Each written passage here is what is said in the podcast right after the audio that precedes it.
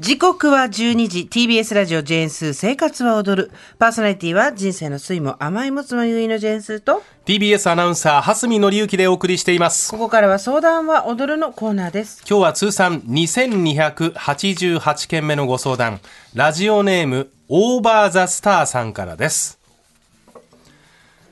スーさんこんにちは。いつも楽しく聞かせていただいています。ありがとうございます。私の結婚また両親に関わることで相談です。なかなか特殊なケースで周りに同じような事例がなく今回相談のメールを送らせていただきました。私は異性愛者でパートナーかっこ男性と私かっこ女性は共にアラサーです、うん。1年ほど交際し先日婚約しました。おめでとうございます交際当初から私に海外駐在する可能性があることは伝えており、この夏から駐在することとなりました。駐在前に結婚するか決めようということで、価値観や将来について毎週のように話し合い、婚約に踏み切りました。はい私の駐在は2年間の予定で、1年目は遠距離、2年目は彼が現在の職場を休職し帯同する予定です。うんさて、問題はここからです。はい結婚することと、2年目は彼が帯同することを私の親に話しました。うん結婚については OK をもらいましたが、帯同は以下のように反対されました。休職するなど彼のキャリアが心配だ。女性はこのご時世だから育休産休取れるが男性が休職するなんて上司からしたら迷惑だ。今後昇進できるのか。彼の会社は古い会社だから今の若者の価値観が受け入れられるはずがない。駐在期間は私の勉強期間である。うつつを抜かしている場合ではない。とのことでした。私たちが帯同を決めた理由は、もちろん私の安全を彼が考えてくれたこともありますが、海外での生活は価値観を広げてくれると信じている。このチャンスに彼も住んだらいいと思う。彼自身も40歳まではいろいろなことを経験し、価値観や経験を広げていきたいと考えている。キャリアも大事だが、二人で過ごす期間も人生を豊かにする。しかも、休職期間は1年と決めていて、大きな損失にはならないはず、という理由でした。なお、補足情報ですが、彼は向こうでボランティアや語学学校に通う予定。彼の職場には相談済みで、上司や人事からはぜひ行ってこいと言われている。両親は今、他の国に駐在しており、海外駐在の大変さなどは知っている。何度も話しましたし、彼と私の父親が二人で話しましたが、意見は変わらないようです。両親の心配はわかりますし、彼らが身を粉にし、会社に貢献してきたことも理解できます。ただ、私たちの世代は考え方も変わってきています。説得を試みていますが、無理そうなので、両親の意見を無視して帯同に踏み切ろうかと考えましたが、スーさんならどうしますか？ちなみに彼は私の家族との関係を大切にしていて、えちゃんと納得してもらいたいと考えています。確かに彼が嫌われたりしては困るので、うまく説得させたいとは思っていますが、こればかりは宗教の違いみたいなもので、私は無理なのではないかと思っています。そもそも駐在妻は一般的に容易に受けられ受け入れられるのに、駐在夫は受け入れられないのはなぜというジェンダー面での疑問も湧いていますが、それについては話が広がりすぎるので、今回は触れないでおこうと思います。かっこ笑い。はい。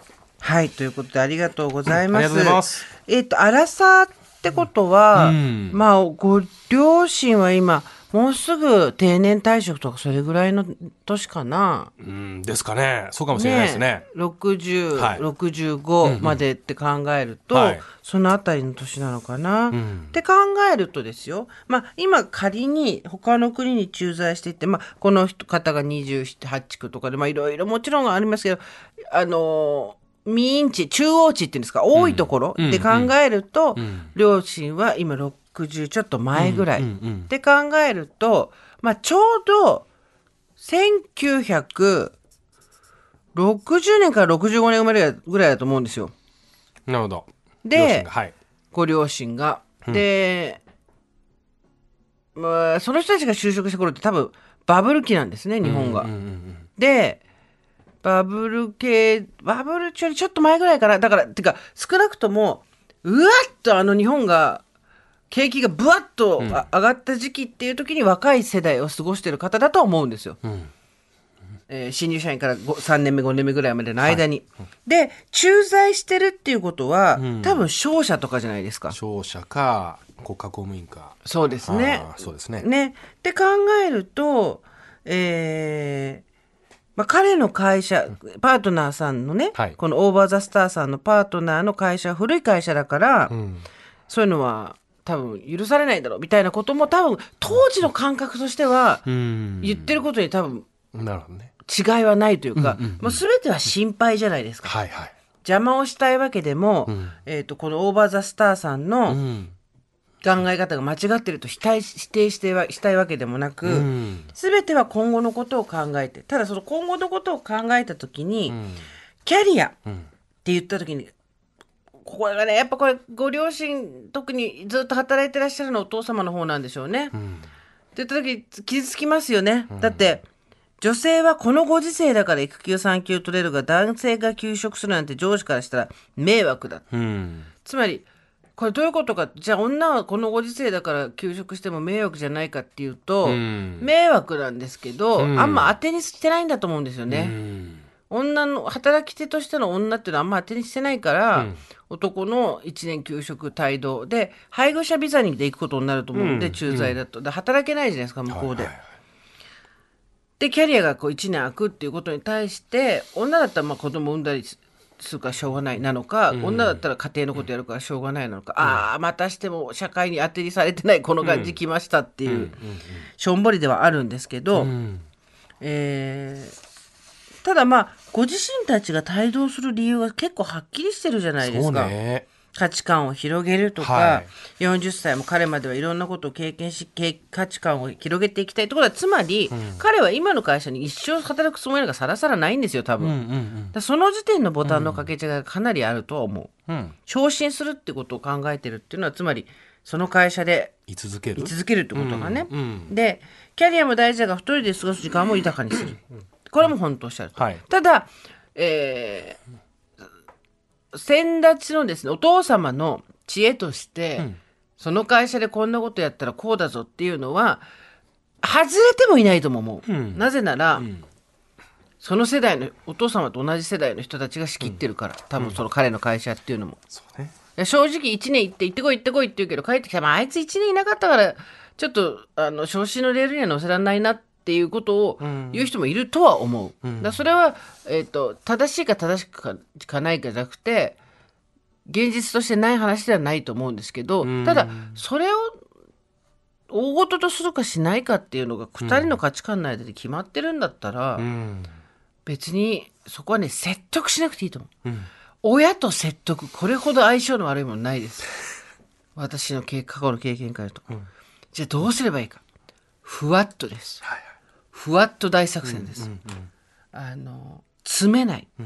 突き詰めない、これアラサーから覚えるとすごいこの先楽だと思いますよ、私覚えたらアラフォーからなんで大変でしたけど、えー心配している愛情があるっていうことに疑いがないのであれば、そうねありがとう心配してくれとかいろいろ考えとくねとか。まあでも私たちはこう思ってるからって言って、ねえっと、2年のうち1年は遠距離でして、もう一年目ですけどししれっとふわっともうね、うん。その地に駐在しちゃう。え、結局君たち行くことにしたのかみたいな、そうなんですよ。もう全部決めちゃったんでって言って、うん。なんだろう。強行突破を笑顔でっていうのが親との交渉かな。うん分かってほしいって気持ちはすごくあるだろうし、ん。あると思うし、それは分かるんだけど、ん。もうちょっとそこをね、30過ぎてくると難しくなってくる気がするんだよな。そうか。ん。ね。どうですか、蓮見さん？いやー私もぬるっと派かな。うん。七味では合わないけど ラー油だったら合うかなっていう。ちょっと今日の生活情報とちょっと今はい。一瞬かた重なったんですけど。まあ心配なんでしょうね、心配なんだと思いますよ。あのわかります？あの価値観の相違とか世代間の違いっていうのは確かにうん、そんなところも根にはあるんでしょうけど、単純に心配をしているんだと思います。うん。で、それこそ古い価値観かもしれないけど、あのー夫さんがね、もし一緒に帯同した場合、あの、まだわかりませんけど、もしね、あの、相談者さんご自身が今後、お子さんを育ててみたいとか、あの、っていう時に、例えば収入が一旦断たれるっていう状況になった時に、要は固定収入がもう一方のパートナーの方にあるかどうかとか、あなたその時にうちの娘をちゃんと食っていかせてやれるんだろうな、みたいな、それこそ昔の価値観だけど、男が、えー女性を養うみたいなね、そういう価値観がもしかしたら根元にあるんだとは思いますよ、きっとね、お父様の世代だとね。だからその多分収入の面が唯一懸念かもしれないけど、でもこうやって1年先、2年先のことを上司や職場のし人に理解を求め、うんさらに納得のいっていないお父さんと話をし、うん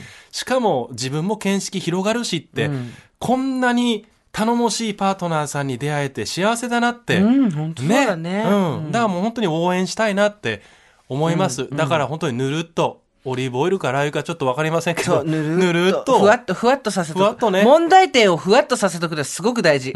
親とのことで。あのそもそも駐在妻は一般的に容易に受け入れられるのに駐在の夫は受け入れられるのはなぜというジェンダー面での疑問、これを親に理解してもらうのはですね、うんえー頭では分かんないと思うので、うん。オーバー・ザ・スターさんがキラキラ輝いて、うん。えー楽しくやって、うん。夫がそこに帯同した時も本当に幸せそうで、うん。それ見たことかって言わせないっていうぐらい幸せになることがうん。一番の説得力な気もしますよ。うん。